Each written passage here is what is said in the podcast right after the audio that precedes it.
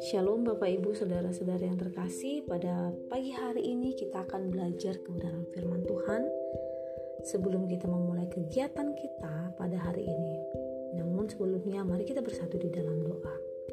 Bapak yang baik kami sungguh bersyukur atas anugerahmu yang senantiasa menyertai kami sampai hari ini Tuhan saat ini kami mau merenungkan kebenaran firman-Mu Kiranya rohmu menjamah setiap hati dan pikiran kami agar kami mengerti dan melakukan kebenaran firman-Mu dalam setiap kehidupan kami.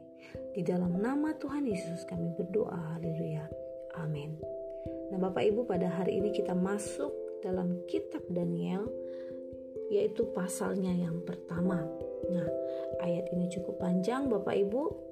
Pasal ini cukup panjang dan saat ini kita akan melihat di dalam ayat yang pertama sampai ayat yang kedua firman Tuhan berkata pada tahun yang ketiga pemerintahan Yoyakim Raja Yehuda datanglah dari Nizar Raja Babel ke Yerusalem lalu mengepung kota itu Tuhan menyerahkan Yoyakim Raja Yehuda dan sebagian dari perkakas-perkakas di rumah Allah ke dalam tangannya Semuanya itu dibawanya ke tanah Sinear, ke dalam rumah dewanya. Perkakas-perkakas itu dibawanya ke dalam pembendaraan dewanya. Bapak Ibu, bangsa Yehuda diserahkan ke dalam tangan bangsa yang tidak mengenal Allah. Di mana Nebukadnezar Raja Babel berkuasa menaklukkan bangsa Yehuda. Dan di dalam ayat yang kedua Bapak Ibu kita melihat dikatakan Tuhan menyerahkan Yoyakim Raja Yehuda. Dan bahkan Bapak Ibu perkakas-perkakas di rumah Allah ke dalam tangannya Raja Babel Bapak Ibu. Di sini kita bisa melihat bahwa bangsa Yehuda diserahkan ke dalam tangan bangsa yang tidak mengenal Allah sebagai bentuk disiplin yang Allah berikan atas ketidaktaatan Nah, Bapak Ibu, kita bisa melihat bahwa Raja Babel berkuasa atas bangsa Yehuda.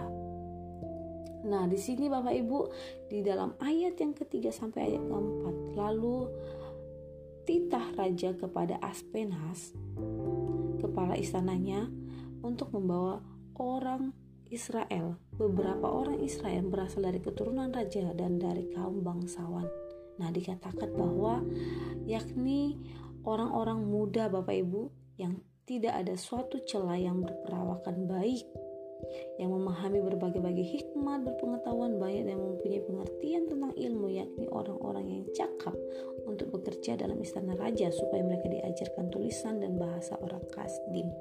Nah, di sini raja memerintahkan untuk membawa orang-orang muda yang mereka tawan Bapak Ibu untuk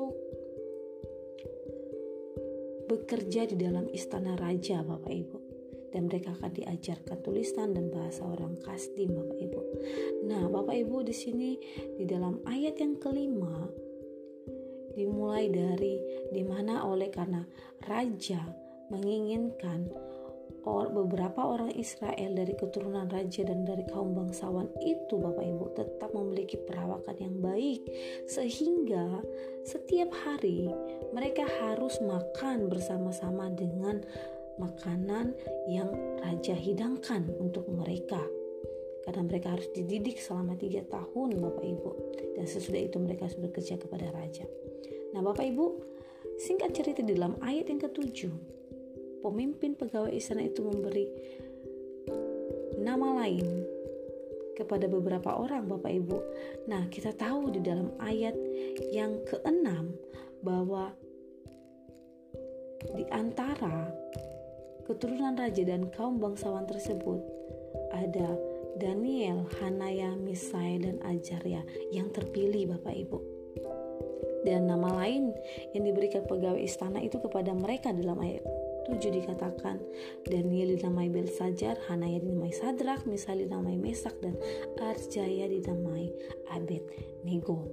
Nah Bapak Ibu, kita tahu bahwa raja menetapkan makanan dan minuman bagi mereka agar tetap perawakan mereka tetap baik Bapak Ibu. Nah, tetapi Bapak Ibu di dalam ayat yang ke-8 Daniel berkata, Daniel berketetapan untuk tidak menajiskan dirinya dengan santapan raja dan dengan anggur yang biasa diminum raja. Dimintanyalah kepada pemimpin pegawai istana itu supaya ia tak usah menajiskan dirinya. Bapak Ibu, di, di sini kita dapat melihat bahwa Daniel berketetapan untuk tidak menajiskan dirinya. Daniel bersama teman-temannya Bapak Ibu mereka berketetapan untuk tidak menajiskan hidup mereka oleh karena makanan dan minuman yang disediakan oleh raja. Karena Bapak Ibu mereka tahu bahwa makanan dan minuman yang diberikan raja kepada mereka itu sudah terlebih dahulu dipersembahkan kepada dewa Babel. Nah, Bapak Ibu di sini bahwa kita dapat melihat dari keputusan yang diberikan oleh Daniel bersama teman-temannya. Bahwa ini menjadi pelajaran juga kita sebagai anak-anak Tuhan. Bahwa setiap waktu Bapak Ibu kita harus memberikan keputusan. Kita diperhadapkan dengan keputusan untuk menetapkan hati kita, hidup kita taat kepada Tuhan atau kita menjadi orang-orang percaya, anak-anak Tuhan yang kompromi dengan dosa, Bapak Ibu. Bagaimana Bapak Ibu waktu Bapak Ibu ada di tempat pekerjaan? Apakah kita menjadi kesaksian atas ketaatan hidup kita sebagai orang percaya dalam keluarga kita? Apakah kita benar-benar Bapak Ibu menjadi keluarga yang takut akan Tuhan di sekolah, atau segala profesi yang kita jalani sampai hari ini. Ketetapan seperti apa yang kita putuskan setiap hari sebagai orang percaya di tengah-tengah dunia ini Bapak Ibu. Tetapi kita bisa melihat di dalam Daniel bersama dengan teman-temannya mereka berkomitmen menetapkan hati mereka untuk tidak menajiskan dirinya dengan makanan yang raja hidangkan. Lihat Bapak Ibu akan ada resiko dari keputusan yang mereka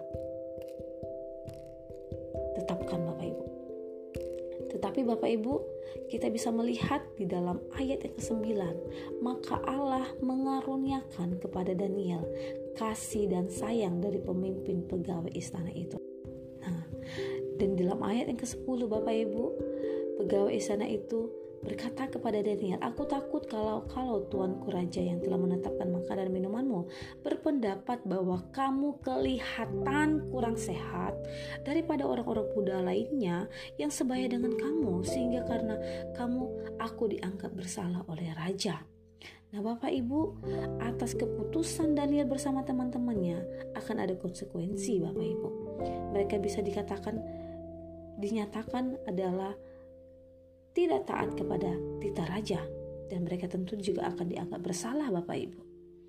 Nah, Bapak Ibu, setiap keputusan yang Bapak Ibu dan saya buat itu ada konsekuensinya.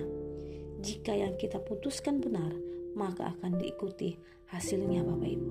Dan jika keputusan yang kita putuskan setiap hari sebaliknya, maka juga akan ada hasil yang mengikutinya Bapak Ibu di mana di sini Daniel menetapkan dirinya bersama dengan teman-temannya untuk mengambil keputusan yang radikal atas iman mereka kepada Tuhan. Mereka tahu bahwa mereka ditawan karena perawakan mereka yang baik sehingga Raja Nebukadnezar tetap ingin mereka dalam keadaan tersebut. Tetapi Daniel dan kawan-kawannya tidak mengikuti perintah raja. Mereka memilih hidup mereka tetap kudus di hadapan Tuhan. Mereka tetap memilih taat kepada Tuhan di tengah-tengah situasi yang mengancam iman mereka.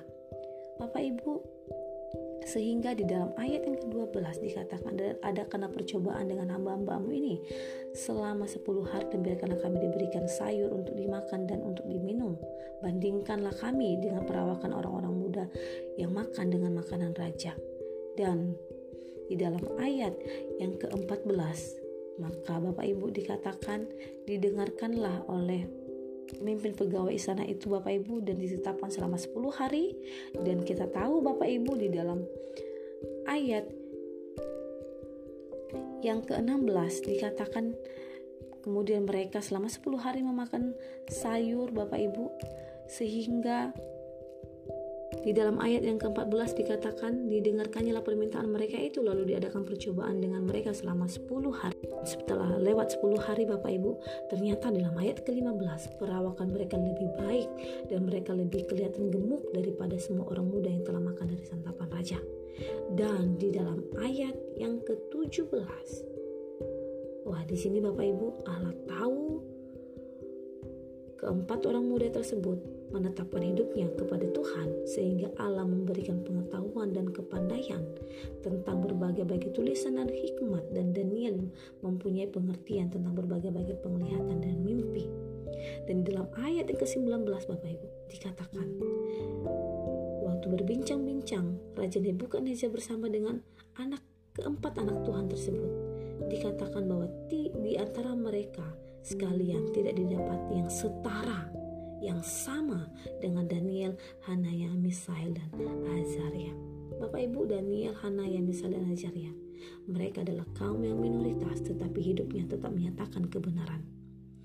Tidak takut akan ancaman karena keteguhan imannya kepada Tuhan. Bapak Ibu, mari kita menjadi anak-anak Tuhan yang tidak mudah digoyahkan sehingga kita